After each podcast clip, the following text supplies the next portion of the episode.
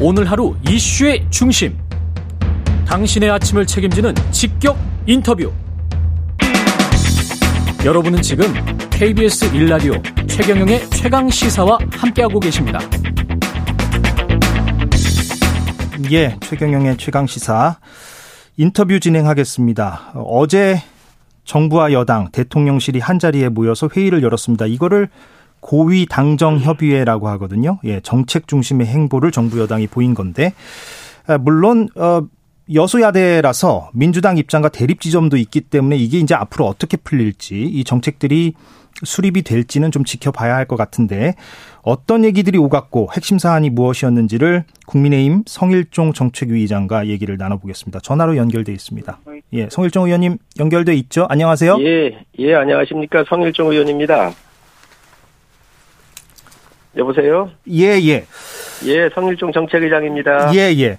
자, 어, 해외 순방 얘기를 조금 먼저 좀 하고 나서 정책 얘기로 좀 넘어갔으면 싶은데, 예, 몇 네, 가지 좀. 예. 예, 물어보겠습니다. 그, 오늘 이제 조금 있다가 아, 대통령이 출근길 문답을 기자들하고 주고받을 것 같은데, 좀 입장을 좀 밝힐까요? 어떨, 어떻게 예상하십니까? 어, 저는 뭐, 그, 이번 순방에서 우선 조문 이야기를 그렇게 했잖아요. 예, 전혀 트, 생트집을 잡는 거예요. 그 조문 받고 있는 나라에서 요청한 대로 한 겁니다. 예, 영국 얘기하시는 거죠, 지금은. 그렇습니다. 예. 거기에서부터 가더니 이제 유엔에 가셨었을 때 녹음한 걸 가지고 또 트집을 잡는데 예, 그것도 그렇습니다. 방송에서 확인도 안 됐잖아요.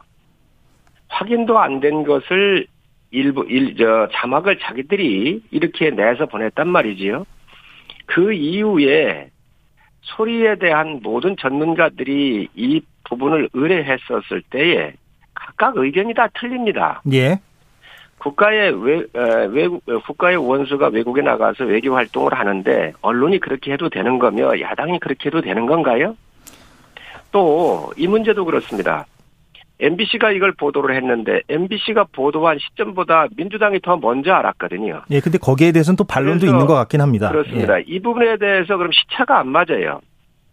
어떻게 민주당이 풀하기도 전에 이거를 알고 있지요, 야당이? 근데 그 부분에 대해서는 유착 관계가 분명히 있는 거예요. 그렇기 예, 때문에 이 진위의 문제는 정확하게 우리가 밝혀야 되겠다. 예, 그리고 야당이 요구를 하고 민, 저 MBC에 요구를 하는 겁니다. 어떻게 해서 이거에 대해서 첫 번째 소리 전문가나 이런 분들에 대한 검증도 없이 함부로 내보낼 수 있는가? 두 번째 어떻게 야당하고 이런 정보를 교류했는지부터 밝히시기 바랍니다. 물론 제가 뭐 MBC 입장을 대변하려는 건 아니지만요.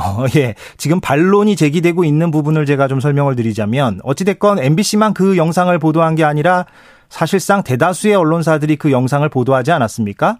그리고 그 MBC가 MBC가 예. 그거를 독자적으로 가지고 있었거든요. 거기에는 풀 기자로서 하나만 들어갔거든요. 아, 그리고 그러니까 제 말은 MBC가 가장 먼저 그 영상을 어, 보도한 건 맞지만 그 이후에 이제 아- 말씀하신 대로 이제 풀이라는 것, 이 청취자 여러분들이 이제 개념을 잘 모르실 수도 있는데 이런 대통령실의 어떤 촬영 시스템은 모든 언론사가 공동으로 참여해서 촬영한 것들을 이제 공유하는 거를 말하는데 그걸 풀이라고 그런데 하는데 예. MBC가 보도하기 전에 이미 야당의 박홍근 원내대표가 알고 있었다는 거고요. 그 부분에 그 대해서 민주당은 그 이미 그 전에 MBC가 보도하기 전에 SNS나 인터넷에 그 영상이 유통이 되었기 SNS 에 때문이다 이렇게 얘기하는데 여기에 대해서 어떻게 재반론을 주시겠습니까? SNS에 나오기 전에 박홍근 대표가 얘기를 한 겁니다. MBC 기준으로 보면 그렇죠. 그- 예, 예. MBC가 보도한 것은 10시 정도에 보도를 했고요. 예. 어, 박홍근 대표가 한 30분 전쯤에 얘기를 했는데 그리고 인터넷에 뜬 것은 그 이후에 떴습니다. 그렇기 때문에 이 부분에서 어떻게 커넥션이 되어 있는지 저는 밝혀야 된다고 생각을 합니다. 예. 문제는 MBC가 이러한 중심에 놓여 있는 게 한 번이 아니에요. 광우병 사태 어땠습니까? 미국산 소고기 먹어가지고 저 죽은 분이 한 분이라도 있나요? 먼저 지모시 전과 오범을 데려다가 검언 유착해가지고 또 엄청 이동재 기자를 비롯해서 엄청난 사건을 저질렀었습니다. 이번에 또 이런 사태를 저질렀거든요. 일단 그러니 예. 그런 관계를 정확하게 밝히라는 겁니다. 예, 예. 무슨 말씀인지는 알겠습니다. 제가 이 부분은 그러니까 MBC 보도와 관련된 부분은 오늘 또 이제 후속 보도들이 나올 테니까 제가 드렸던 질문의 취지는 어찌됐건 그게 이제 바이든이라는 단어가 아니라 대통령실 얘기대로 날리면이라는 단어라고 우리가 어, 받아들이더라도 어찌됐건 야당을 향해서 이제 비속어나 욕설을 쓴 것이니까 이 부분에 대해서 오늘 대통령이 입장을 밝히는 게 좀 필요하지 않느냐 이 부분에 대해서는 어떻게 생각하십니까? 그 사적 대화를 가지고 사적 대화를 가지고 또 검증도 안 된 것 자체부터 문제를 삼아 봐야지요. 아니 제 말씀은 대통령실의 해명을 그대로 우리가 수용한다고 전제하고 그러면 이미 이제 대통령 예. 이미 대통령실에서는 그 부분에 대해서 해명을 했기 때문에 예, 예. 추가적으로 입장을 내실 건지 안 내실 건지는 모르겠지만 네.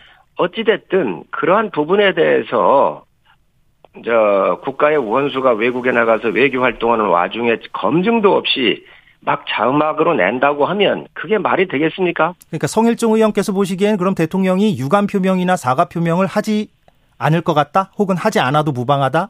그거는 그거는 누구도 모르는 일이지요. 예. 대통령께서 알아서 하실 일을 어찌 예측하고 이래라 저래라 할 수 있겠습니까? 그러나 국가 원수의 외교적인 활동에 있어서 검증도 없이 그렇게 마구잡이로 편집을 해서 내보내거나 아니면 또 이것을 알지도 알을 수 없는 상태에서 야당이 알아가지고 공격으로 하고 한다고 하는 것은 국익국익하고 외교에는 여야가 없다라고 했었던 사람들의 얘기하고는 너무도 일치하지 않는다는 것이지요. 근데 유승민, 홍준표 두 분은 그 성현님 유승민, 홍준표 두 분은 근데 대통령에 대해서 비판적인 지금 멘트를 SNS에 올린 것 같은데 여기에 대해서는 그럼 어떻게 보십니까? 뭐 그거 각각의 민주주의 국가고 예.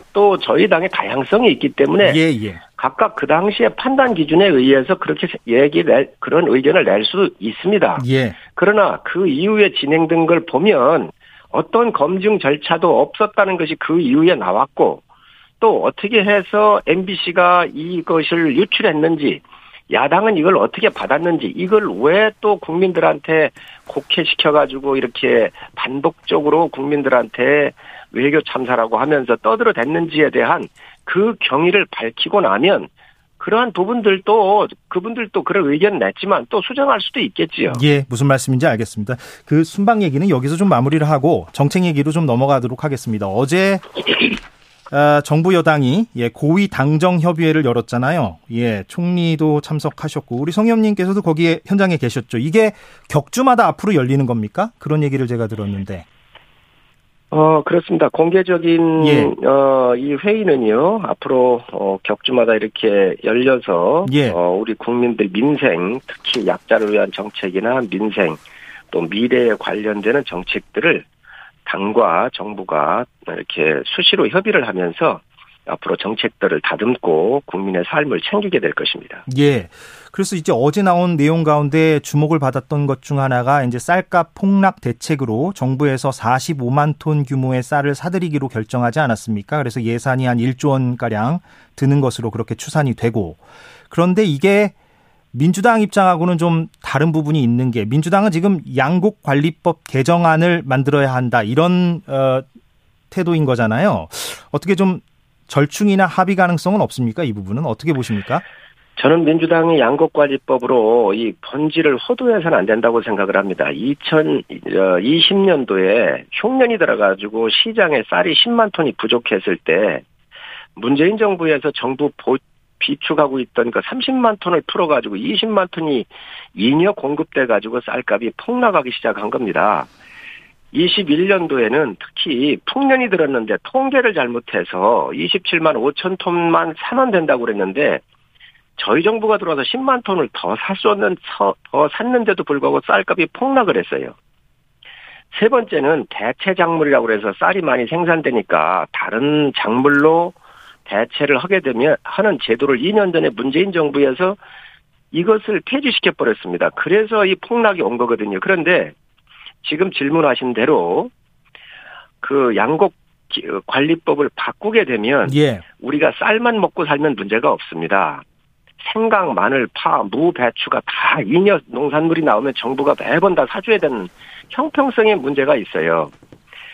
저 축사들 같은 경우 이게 많이 나오면 다 정부가 사줘야 돼요. 어민들은 가만히 있겠습니까?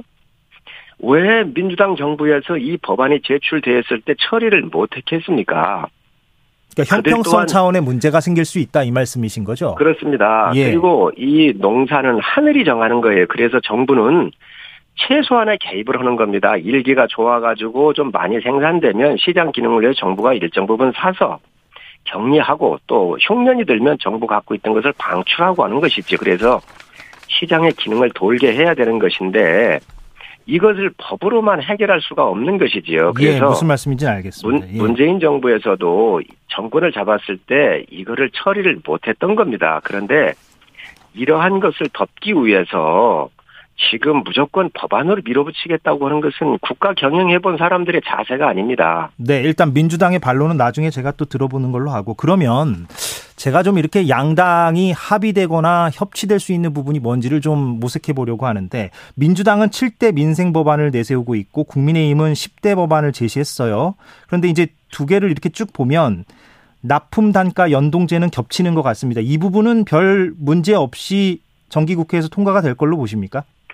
그렇습니다. 그 부분은 그렇게 어, 경론이 있을 것 같지는 않고요. 예. 또 그거는 오랫동안 옛날 이명박 박근혜 정부 문재인 정부에서 못했던 것을 저희 당이 주동을 해 주도를 해서 이번에 법안을 낸 것이지요. 그래서 그 법안은 여야가 큰 이견이 없기 때문에 어제 발표할 때도 민주당에서도 낸 법안이라고 제가 발표를 함께 해줬습니다. 예, 예. 그러면 지금 쟁점 가운데 하나가 납품 단가 연동제는 그러니까 중소기업을 지원하는 그런 법이라고 우리가 얘기할 아닙니다. 중소기업을 예. 지원하는 게 아니고요. 예, 예. 물가가 올라가면 납품하는 물가 올라간 것만큼 중소기업한테 주면 되고요. 예, 연동시킨다. 물, 가가 예. 빠지면 예. 중소기업한테 그만큼 빼는 겁니다. 예, 예. 아주 균형 있는 법입니다. 네, 무슨 말씀인지 알겠습니다. 어찌됐건 이 중소기업들의 그 호소를 반영한 그런 법안이라고 볼 수가 있겠는데 그런데 그 노란봉투법 이른바 노란봉투법이라고 불리는 그러니까 노조를 상대로 거액의 손해배상 어, 청구를 하는 그런 소송을 좀 제한시키는 법률인데 여기에 대해서는 지금 여야가 입장이 완전히 다르잖아요. 시간이 많지 않아서 짧게 이 부분은 좀 절충의 여지는 없겠습니까? 이거야말로 민조, 민노총 불법 파업 조장법이지요. 민노총이 하는 모든 곳을 시혜법권지대로 만들겠다는 겁니까? 귀족 노조, 귀족 노조의 특권과 반칙을 만들, 저, 방관하겠다는 거잖아요. 있을 수 없는 법입니다.